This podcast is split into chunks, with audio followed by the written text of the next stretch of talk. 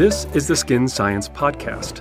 I'm Dr. Thomas Hitchcock, and here we'll investigate everything skin science and dissect it from a scientific perspective, analyze it from a medical perspective, critique it from a consumer perspective, and give insight from an industry perspective.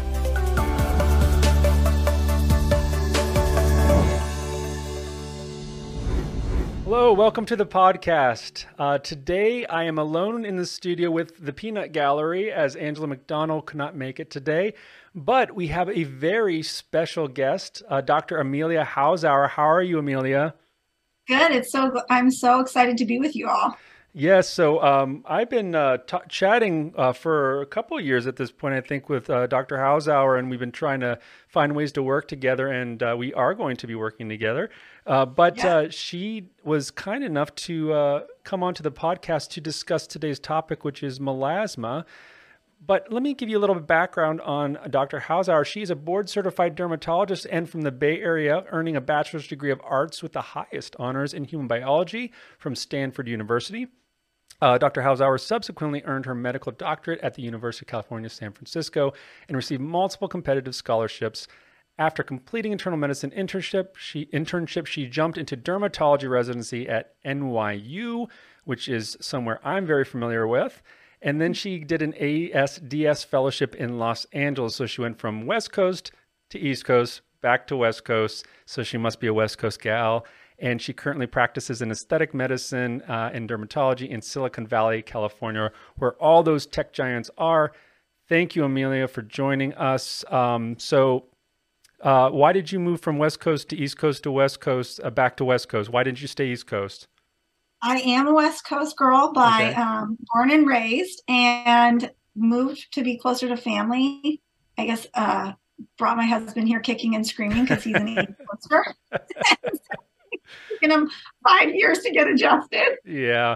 Well, I got to yeah. say, I have lived uh, the South. I've lived in the Northeast. I've lived uh, the Mid Atlantic. I've lived in Texas. I've lived in the West Coast in San Diego. I have to say that other than the taxes, uh, San Diego is by far my favorite. So I'm probably a West Coast person myself, although I'm right now in, in Dallas, Texas, which is by far nowhere near to uh, West Coast culture. Um, so I a little different. A little different, yeah. So um, I, I think I'm probably a West Coast person too in the inside. Um, you know, but anyway, we are talking today. Oh, before I don't want to forget, we have uh, in the Peanut Gallery, we have Dr. Jose Maldonado, and we have Alan, our director and producer, and then our co-producer Seti is back from her excursion across the ocean uh, where were you, Seti? I was in Germany for two weeks and in Japan for two weeks. Okay, and uh, so uh, if anybody doesn't know Seti, she is half Japanese, half Persian, I believe, correct? Yes, yes, that's yeah. correct. And so she teaches me all the things that I need to know about Japanese culture. And actually, that leads me to I don't know, Amelia, if you know, but on the podcast, I always feature a puzzle. I'm a huge puzzle fan. Yeah, I know you are. Yeah, and so this is actually a Japanese puzzle. There, it's called a karakuri puzzle, and this is one of the new ones. It was one of the Christmas presents. So if you're on the club, they give you uh, you can sign up to get a, a, different designer a Christmas present each year. And this one's called Re- Regression Cube or something like that. I can't remember the name now. I haven't actually solved this one yet, so I was I brought this one today because it's pretty cool and I always like it. The the karakuri puzzles are cute usually, but they're very easy, and I really like them when they're harder. So this one's a little bit harder. So I haven't even solved this one yet. So I, that's today's puzzle. Anyway, um, we are talking about melasma today. Um, but I'd like to open it up, you know, uh, to anything that's, you know, dyspigmentation. But I think melasma is probably to our listeners going to be one of the more interesting ones because we all kind of uh, understand a lot of what drives certain dyspigmentation issues, but melasma is one of the more mysterious ones. Um, it's one of the ones where we have a lot of people that do a lot of things, but we don't really understand what drives it completely. But there is some new science that we'll talk about that is that shows us a little bit about um, what might be driving it, uh, uh, in addition to what we already know.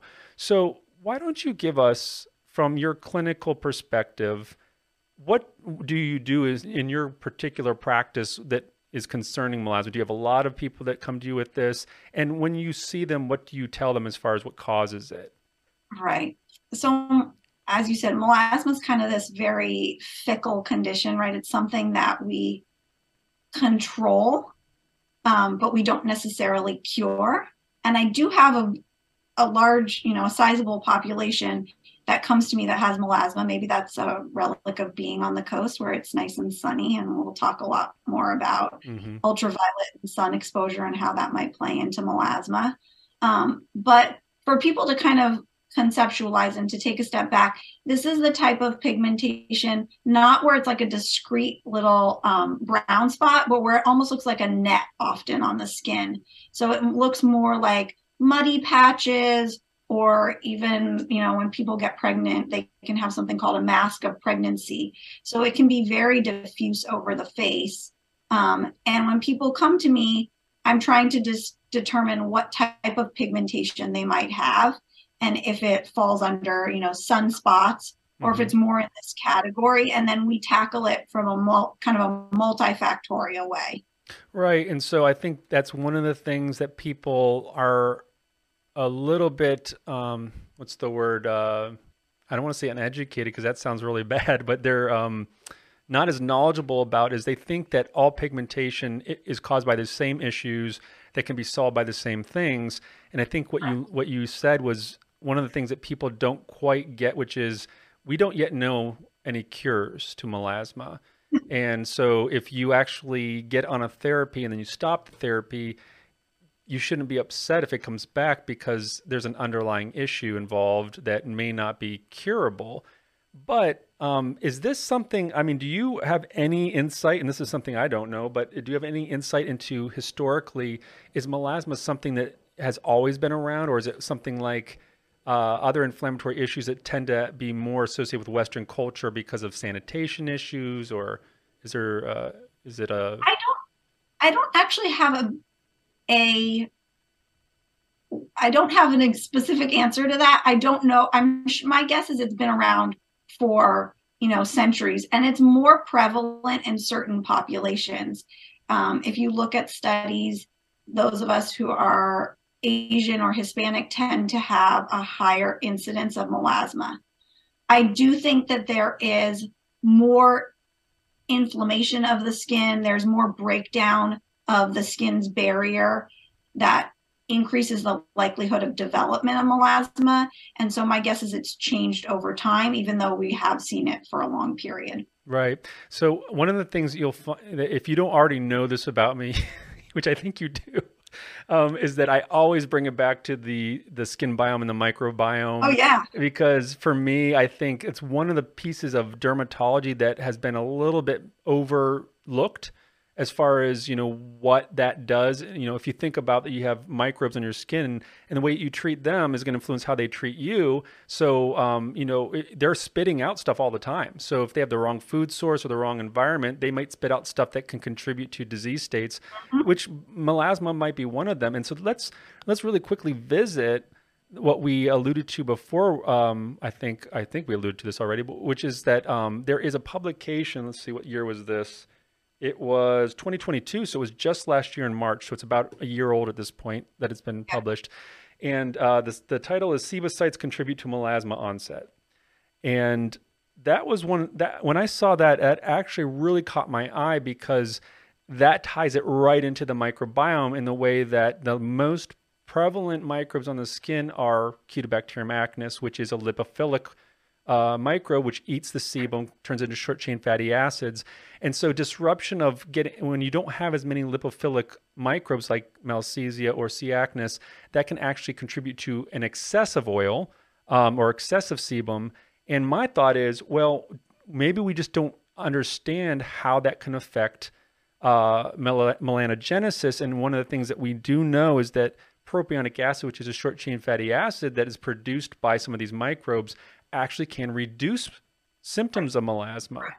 So that's super interesting to me because in our study for a line of products that you're aware of called Biojuve that Crown makes, we actually saw um, a decrease in some of these signs of things like melasma and pigmentation. And we were like, why in the world were we seeing that? And then we realized, oh, well, we noticed that it was mattifying. So it's eating those oils. And if we know that sebocytes are involved in melanogenesis, maybe there's a tie there. I don't know. What do you think about that? I think that's actually a really great point. Um, and, you know, initially we thought about melasma as a problem of just pigmentation. We're right. over making pigment, right? And so it's just a melanocyte, the cells that make pigment. It's just a problem of that line of cells. What we now know is that it's a much larger microcosm, right? It is the interaction of the melanocytes with the keratinocytes, which are the majority of the epidermal skin cells, and even the fibroblasts and the vasculature and the sebocytes. So it's a much larger environment, and how that environment is interacting is going to ultimately impact the production and the transfer of that pigmentation. Right. So um, it's and not only that, but the microbes could possibly play a role as well, right? Because if they're all right. connected in a way, I guess what you just said is a brilliant distinction between what medicine is doing now and what it used to do, which is like yeah. tyrosinase inhibitor equals no more melasma. But the thing is, you are not treating any of the underlying causes, which are inflammation and um, senescence and all sorts of things that come along with it. So you could be putting, and this is one of the reasons I left my postdoc in tissue engineering, went on to do other things because tissue engineering also is that same thing, which is like you're putting a perfect tissue into a diseased state and then it becomes diseased again. Right. So it's yeah. like, so I think you're, that was a wonderful way of, uh, that you put it as far as like, there's just so many, it, we're finding out that the body is so complicated and now we're throwing in the microbes on top of all the human components. So right. what what is somebody to do? What is a dermatologist to do? you know, there's so many things to consider now. So what do you do with uh, what is tra- so let's I guess ask what do we traditionally know of as treatments for the uh, appearance of melasma and what changes in your mind as a clinician now that you know it's it's probably more complicated it's much more complicated and i think you know traditional treatments and ways to manage melasma rely really heavily and these are still very critical pieces of the puzzle right rely really heavily on ultraviolet sun protection as a mitigator of one of the things that we know is a real trigger for melasma. So sun exposure, we're learning more about even visible light, like from computer screens mm-hmm. and overhead lights, all of these environmental, those can trigger increased pigmentation. So really targeting that.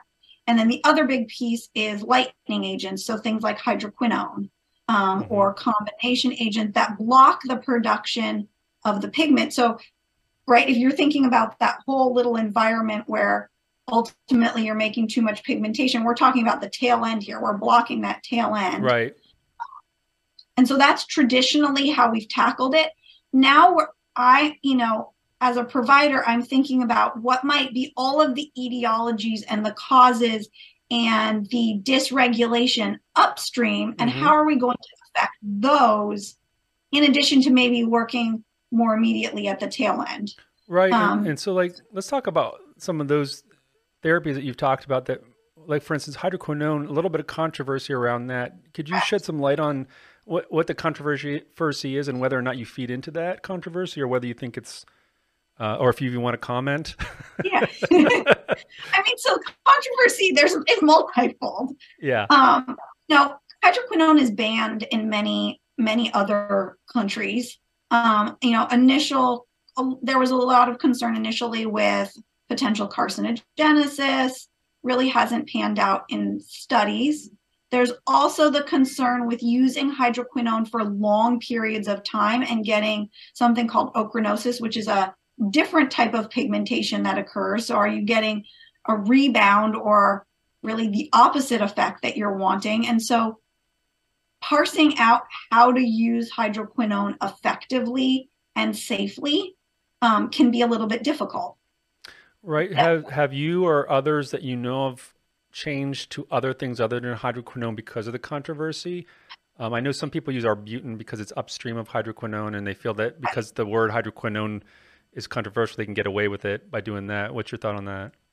I, you know, I, I think that's one strategy. I tend not to steer clear of it because I do feel like of all of those tyrosinase inhibitors that we have in a bottle, it tends to be the most effective. The problem is it is also very irritating. So there are a lot of people that don't tolerate it. So mm. even if you go get around this controversy. Um, a lot of patients get too irritated, too red. You know, if you're causing too much irritation, then you run the risk of causing post-inflammatory hyperpigmentation, which is another you know, now you're shooting yourself yeah. in the foot, right? so it becomes a little bit tricky. Right. Yeah. I, I think this is one of the things that I, and I'm happy if you can like give me, shed some light on your opinion yeah. on this, but one of the things that I see in dermatological medicine is that there's lots of great molecules that have lots of science behind them. Um, things like uh, hydroquinone, arbutin, vitamin C, retinoids, and they all have their place. The problem is our skin is made to keep things out, right? And so, in order for us to get things in, we have to put them in relatively large doses which when they hit their watershed, meaning like it's kind of like you put enough weight, it just all of a sudden floods in, and you end up a lot of times with these irritations.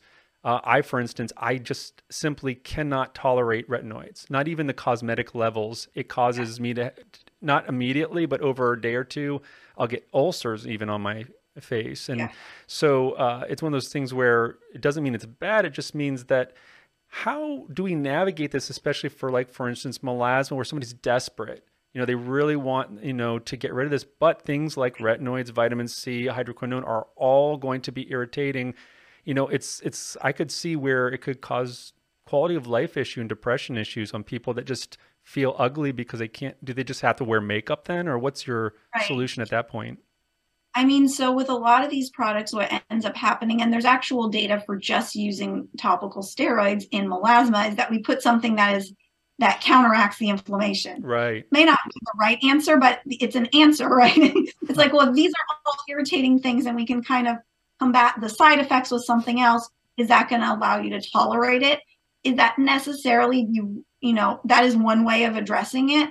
But I think to your point, if you can look back kind of backstream, right? If you can go all the way back and think about the environment that might be producing that pigmentation, whether that's the microbes or mm-hmm. the sebocytes or um, the even the breakdown of the skin barrier and how that might contribute to the environment, then you can tackle that from a different perspective that might be less um, kind of overall detrimental or difficult to tolerate. Right. Let's talk about the sebocyte involvement with um have you uh cuz I know there are people that use retinoids to battle melasma as well.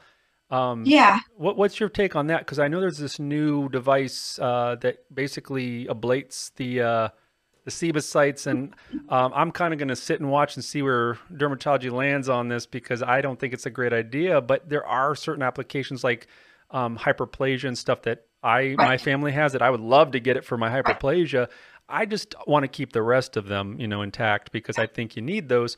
But for melasma, is there a place that we, you know, there's lots of tools in dermatology that when used correctly, I think are going to really help people. The problem is a lot of times we either over or underuse them, you know. And so what's your thought on uh, like sebaceous gland modulators like retinoids and lasers, you know, that that can ablate the uh, the, uh, the the the sebaceous glands and what's your take on that? So I think there's there's two things. One, basically, as you said, it's like we throw every every device we try on, every, on everything or every treatment. Mm-hmm. But you really have to distinguish between overproduction, underproduction, normal production, and then right. what do you want to target? Which right. group? Because those are all very different populations, right? Sebaceous hyperplasia is an example of an excessive growth or overproduction of oil that you might target very precisely. And that's different from somebody who has really mature skin where we know that sebocyte and oil production declines naturally on its own and they're then combating you know excessive dryness and all of these other things and you may not want to get rid of all of their oil glands mm-hmm. because mm-hmm. eventually down the line that's going to that's going to lead to problems right in people that have melasma where the sebocyte is potentially critical in the etiology of their entire you know pigmentary condition. You really don't um, i get concerned about getting rid of or over um over suppressing right. the right? The the point of retinoids or one of the points of retinoids in melasma is because they have a exfoliative um, effect and they change the way that the keratinocytes turn over. Mm-hmm. But doing that, you're also hitting other cell lines and you're affecting the way that those turn over. Right. And that may not be a desired effect. Right. You know, one of the things that uh, I've learned over the years is that in some m- melasma cases, it, you can actually have um, weird pigmentation down in the dermis versus yes. just in the normal area. And very interesting in uh, in our labs at Crown because we do a lot of research in the way that microbes affect different cell types and such, yeah. and we've found some interesting phenomena that when we um, submit different um, types of ferments from different bacteria to fibroblasts, we actually saw an upregulation of genes associated with melanogenesis, which you're like, but fibroblasts don't produce melanin. Yeah. But then you're like, wait a second, maybe they do in the wrong conditions or with the wrong right. microbes. And so it starts to put a light off in my head that maybe, like you were saying, there's it's more complicated and some of the things that we need to do is rather than turn off everything for our, our oil glands is saying perhaps we curate the microbes and see whether or not that and of course it's not going to be the same for everybody because i think why don't you tell us about is there is there different ways in which melasma presents itself that might give you a clue that it might be a different etiology? Right so there's melasma can be somewhat broken up into different categories so there is pigmentation that is in the upper part of the skin the epidermis. You can have so that's epidermal melasma. You can have dermal melasma where the um, the pigmentation falls down into the dermis, so it's deeper, or you can have pigmentation where it spans both. Mm-hmm. The deeper it is, the more difficult it is to treat. It's you know we have tools, chemical peel, all these other things that can exfoliate the epidermis and maybe exfoliate some of that pigmentation. It is much harder to get and treat lower down. And the further wrinkle and and you know, distinguishing those can be a little bit difficult and sometimes tricky to the naked eye. In a clinic, we can use different types of special black lights and other things to get a sense of where the pigment is sitting, and you mm-hmm. may target those slightly differently. One of the wrinkles with some of the treatments is that, and one of the difficulties with melasma and and why it's important to distinguish it from sunspots is that certain lasers or other treatments can actually make it rebound and worse.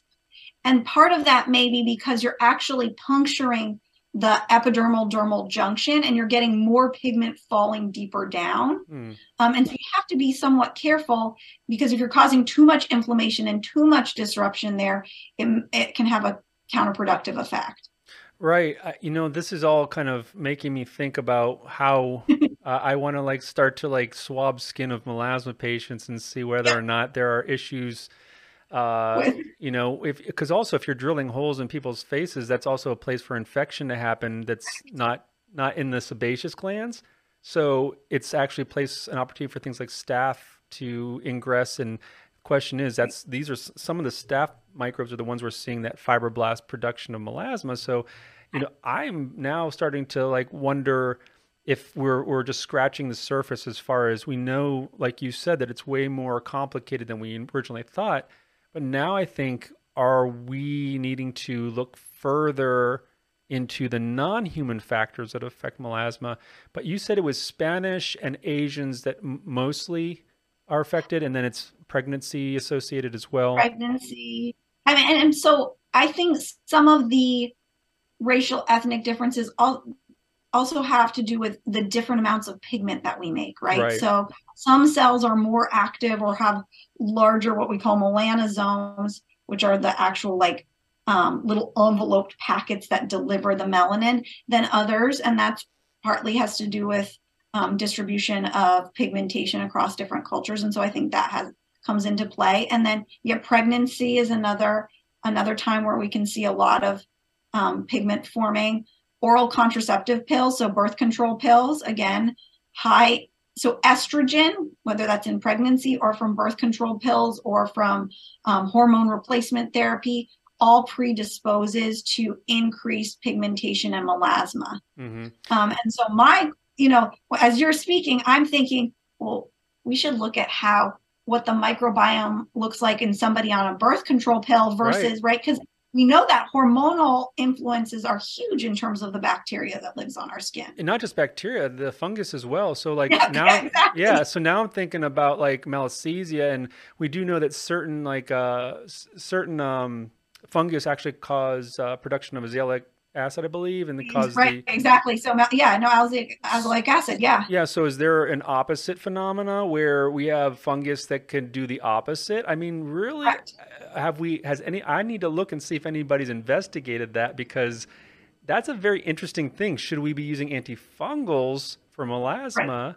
Because it's you know one, one of the reasons I'm thinking through all this is because we we, we recently talked about um, fungal acne and how uh, while we while we tend to call things acne vulgaris on the face, there have been case studies where people have had you know recalcitrant acne vulgaris, and when they used antifungals like nystatin orally, it goes away. And so you ask yourself, well, why why is it because it didn't itch? It didn't you know it was we get it with truncal acne why that would work, but why is it with Yeah. what was so my my th- question is in my head are we misdiagnosing or making things more simple in our head about A equals B versus because we're not thinking through, you know, all All this stuff. yeah.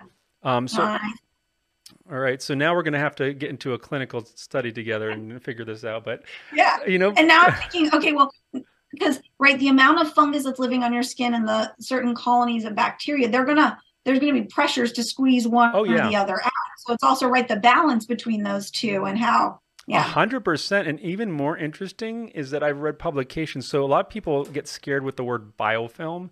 They they think it's a bad curse word in dermatology, but frankly, biofilms are how all microbes establish themselves on our bodies and in our gut. Biofilm actually protects the good ones so that they can keep us healthy.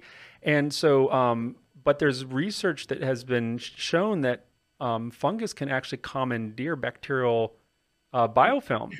And so I'm wondering whether certain conditions, certain hormonal conditions, certain bacteria, certain strains of bacteria um, can contribute to this particular phenomena. And of course, we're just kind of spitballing ideas uh, here. But, uh, you know, it, it, the reason why I think it's fascinating is because we're already observing certain things with uh, the microbiota. Like um, we know that. C. acnes actually produces something in its ferment that is antifungal. We know propionic acid. It has been shown that at 0.5 percent, propionic acid in the uh, the the in the ferment of C. acnes actually can reduce significantly fungal infection. Um, and so there was a publication that just came out that it wasn't something we did, but it was something that we've observed in our clinic as well. And so I'm not. I mean, it's it's for me. This is all fascinating because I'm that person that um, my professors used to get mad at me because they're like, Thomas, you don't have to reinvent the wheel for everything, you know. so, so I would, yeah. but sometimes it, it takes somebody to ask the question: Are we doing things right? You know.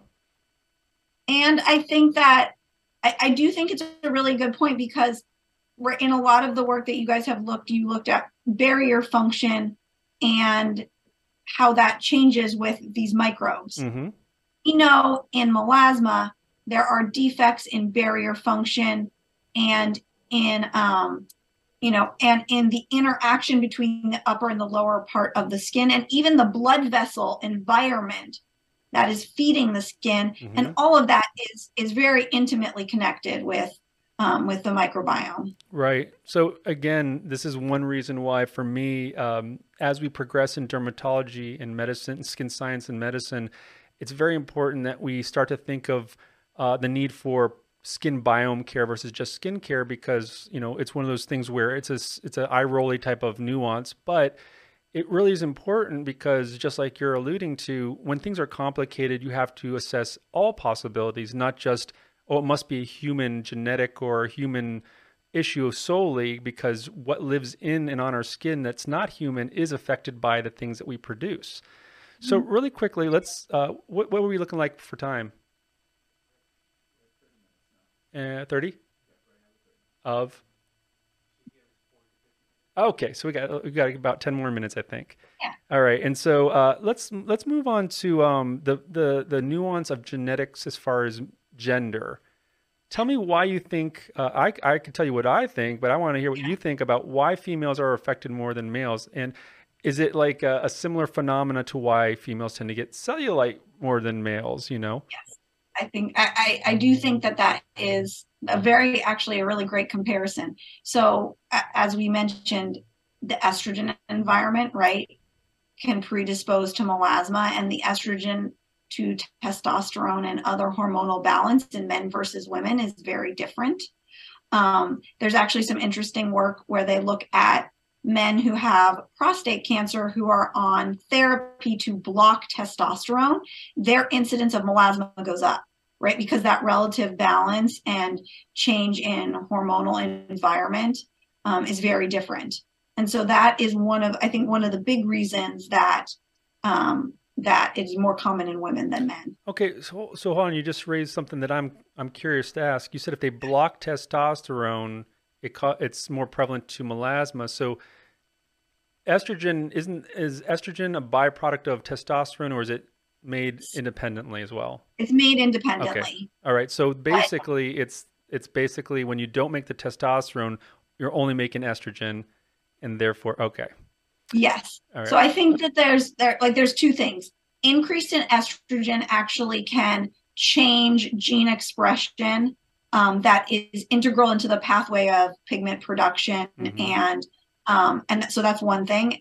And then there's also the relative balance of estrogen and testosterone that can have an impact on a lot of different um, skin environments. Interesting. And I, so that makes me ask the question: Are you familiar with um, androgen insensitivity syndrome? Yes. Do you know any prevalence stats for people with? I know that's not a, a hugely prevalent state, but I wonder if they had get melasma and whether or not there's an issue with them. Uh, I don't know of any direct studies that look at the incidence in the, but it would be a really interesting population to look at it right? would right? Because the reason i ask is because there's populations that we find things like for instance finasteride was found through that pseudohermaphroditic population. And so i'm wondering whether if we could study some of these unique um, syndromes uh, that might shed some light on this. Yeah no i think it, it would be a really interesting population to look at and I should tap some of my patients who do all this AI and have them then call through a bunch of yes. right? like what might be different in yeah that might be the next unicorn company i mean exactly. I, I need to get a i need to get stock in that because i just i thought it up so all right so let's talk about because we, we talked a little about um, treatments for melasma traditionally and mm-hmm. some we touched on some about what you do now um, but what is kind of like if I have melasma and I come into your practice, what do you do? What do you give me? Um, what should the consumers, the non physicians that are listening to this, what should they take away? Should they try at home to do it themselves? Should they? Is there something they can do themselves, yeah. or is is it I need to go see my dermatologist? And what is my dermatologist going to do that's going to help me? Right. So, great question. So first and foremost, is being very proactive uh, about ultraviolet sun protection. Um, you know, we talk about broad spectrum sunscreen, so things that block UVA and UVB. Uh, zinc, uh, you know, zinc and titanium are two of the more common um, sunscreen ingredients that will be um, effective. The other piece that can be critical for melasma patients, because we know more and more there are publications looking at visible light and even infrared spectrum, so heat type light, mm-hmm. um, is blocking those. And though, in particular, visible light is often blocked by iron oxide, which is what gives sunscreen their tint. Right. So tinted sunscreen can be helpful in melasma patients more so than in others. Wait um, a second. You're saying that the uh, iron oxide that's found in makeup uh, yep. and tinted sunscreens actually yeah. is a it helps absorb the infrared. It helps absorb the visible light. The visible. Okay. Um, infrared tends to be best blocked by, at this point at least, antioxidants of various sorts. So okay. there are antioxidants that can be put into sunscreens to help with infrared. Um, and then there are antioxidants that are made by microbes or that we put on our skin, right? Yes, um, there are. Those can I love that you just plugged that. um, No, um, so I, let me ask you this about the sunscreen thing, though, because we talked about some controversies, and I would like to Yeah. hear from a dermatologist because I hear different opinions from different dermatologists, and I want to hear your opinion on this. Yeah. Chemical or physical sunscreen, and why? I personally like physical sunscreens because I think, you know, I think there are two reasons that people will talk about che- chemical versus physical. One is there's this idea that physicals, you know, they will block and reflect the sun, and others absorb sun, and you'll actually get heat into the skin. That's really probably, if you talk to a lot of chemists, that's not true. They all have the same. Effect in terms of absorption or or um, reflectant of Yeah. sun. I've had that The debate many times, and uh, Yeah, people people don't like to. I don't. It's not really a. Uh, something you got to die on the sword for, but I think you're absolutely correct. Yeah. It's all absorption. So, correct. The for me, physical blockers tend to be less irritating. So Okay. for some people that have sensitivity to, you know, oxybenzone is the most common thing that will cause sensitivities to sunscreen and in a, especially in a population like melasma where they already have really sensitive skin that any inflammation might increase pigmentation production i want something that's going to be as inert as possible right. and so I tend to like physical blockers for that reason. Yeah, I, I, I think you know more and more. I'm hearing um, the physician based, the dermatology physician based, uh, lean towards physical. The only problem is physical sunscreens tend to be very whitening, cast, and for darker skin types, Yes. um, they they tend to shy away and go more towards chemicals. Even the the tinted ones sometimes are just they don't match their skin tone. So, what do you t- t- typically suggest for your darker skin types?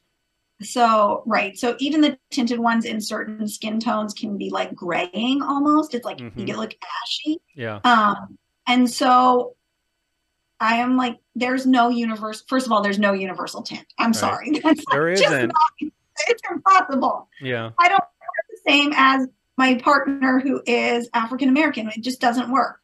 Um, so I often will have people either blend sunscreens because at least they're getting a sufficient quantity. right. So like two fingers worth is what you want on your face, or layer with makeup, right? Mhm. So if you find one that you fi- that you think is mattifying that you like as a primer, but and then you can put makeup over the top of that, then you're getting that added boost of the iron oxide. You're getting Right. more protection from the visible light, um, and so that can be helpful. Yeah, so uh, because men are not as affected uh, by melasma, women tend to wear makeup more often than men, although uh, in today's world that's not always the case, but more often I'd say as a rule. Um, and Yeah. so uh, I would say it makes it a nice kind of uh, reason why you don't need to worry so much about that white cast if you're going to wear a base on Yeah. top of it. Actually, uh, Angela, who's not here today, she told me yesterday um, that one of the things that she's been doing is mixing her base with uh, the sunscreen. One of the sunscreens is in the BioJuve Yeah. line, and she said it met because she used to love this Tom Ford product. That was a tinted sunscreen, and they stopped making it. And so she said it basically is better than the Tom Ford thing when she mixes it. And I was like, "Hey, get creative." go go for it. yeah. So and, and that's i mean and that's part of it with sunscreen i do think you have to be willing to play around a little bit and figure out what and i know that can be off-putting for a lot of people right because it's like the texture and right. um but but there are so many more elegantly formulated sunscreens now um that it, it is easier to find one that you find that you think is like tolerable Yeah, it's it's just there's just so much um, noise out there about what's killing the reefs and what's killing you, and it's it's just very difficult. And so that's where the dermatologists really come in, and and uh, you know uh, even with the, in the dermatology community, there's a lot of noise Yeah. because there's different people that have their own brands, and you know, and so it, it becomes very. I think sunscreens SPF is one of the hardest things to find one for that's right for you.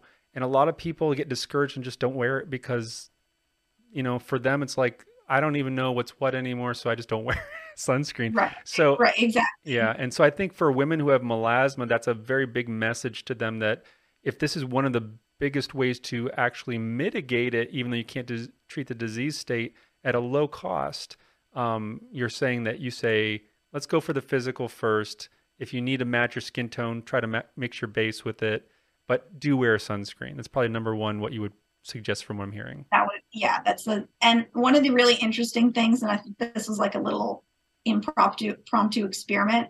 When people started working from home and sheltering in place more with COVID, Mm-hmm. I had a whole bunch of patients that came in and they said, I don't understand why my pigmentation is getting worse. I'm not going out as much. And I was like, well, are you using your sunscreen while you're while you're working next to your window at home? And they were Mm. like, no, I'm in, inside. I was like, well, UVA comes through glass. so for people that have melasma, they have to be using it really diligently, whether you're indoors or outdoors. And that can be very difficult. Yeah, I think that that's just a lack of uh, people knowing how UV works, and Right, you know, correct. additionally, there's UV that comes out of some light sources as well. Yeah. Um, you know, if you've ever worked in a lab and you've taken a sticker off of a five-year-old piece of machine, you're like, "Why is this white and that's yellow?" Because of UV. But um, Yeah. I do think we need to wrap up soon. Okay, so uh, let's. I just want to ask: Is there any other treatments other than sunscreen that you say they should look for? So, I mean, there's a lot of different treatments for melasma. One thing that I think is newer that's interesting is tranexamic acid. Okay. Um, tranexamic acid is used in topicals, so in skincare, although it is tricky as a skincare ingredient because it's not very stable. And certain, sometimes you need high percentages to get good efficacy, but those percentages don't sit well on a shelf. And so that can be a little bit difficult. It has been studied as like an actual, people will inject it. Um, and then we are now using it more and more orally in select populations. Right. So this is a pill that actually was, you know, traditionally is used to stop bleeding in an obstetrics setting. So somebody has excessive bleeding after delivering a baby, um, but it because it works on a molecule called um, plasminogen and plasmin, hmm uh, it can have an effect on the vasculature and that what like that whole environment we were talking about that may affect the um, the melanocyte and the melanin production. And so we will actually use it as an oral pill for short periods of time in melasma populations. And that's something that's really within the last couple years we've started doing. Okay. So everybody, if you have melasma, ask your doctor about tranexamic acid, and there's probably different ways in which you can introduce it, and we won't get into that for lack of time.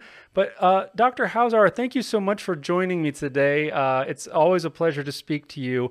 If the uh, community that's listening would like to find you on social media, where should they look? Yeah, well, thank you so much for having me. I am primarily on Instagram at Dr. Hausauer, so DR and my last name. And then our website is aesthetx.com, and that's A E S T H E T X, like aesthetic and treatment in one. Yeah, and so if you're in the Silicon Valley, you should look for her. And uh, I don't, she's probably in demand with all those media moguls, but you might be able to squeeze in there if you're lucky. Um, all right, thanks, Dr. Hausauer. Thank you, Amelia, and I will be in touch with you hopefully in the not too distant future. And Yeah. thank. Oh, sorry. Go ahead.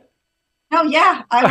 All right, all right. Well, thank you everybody for listening or watching. We hope that you were able to glean something from this conversation. If you want to find more about us, please visit www.crownlaboratories.com or you can follow me personally at Instagram at dr.t.hitchcock. And we will see you next time. Goodbye for now.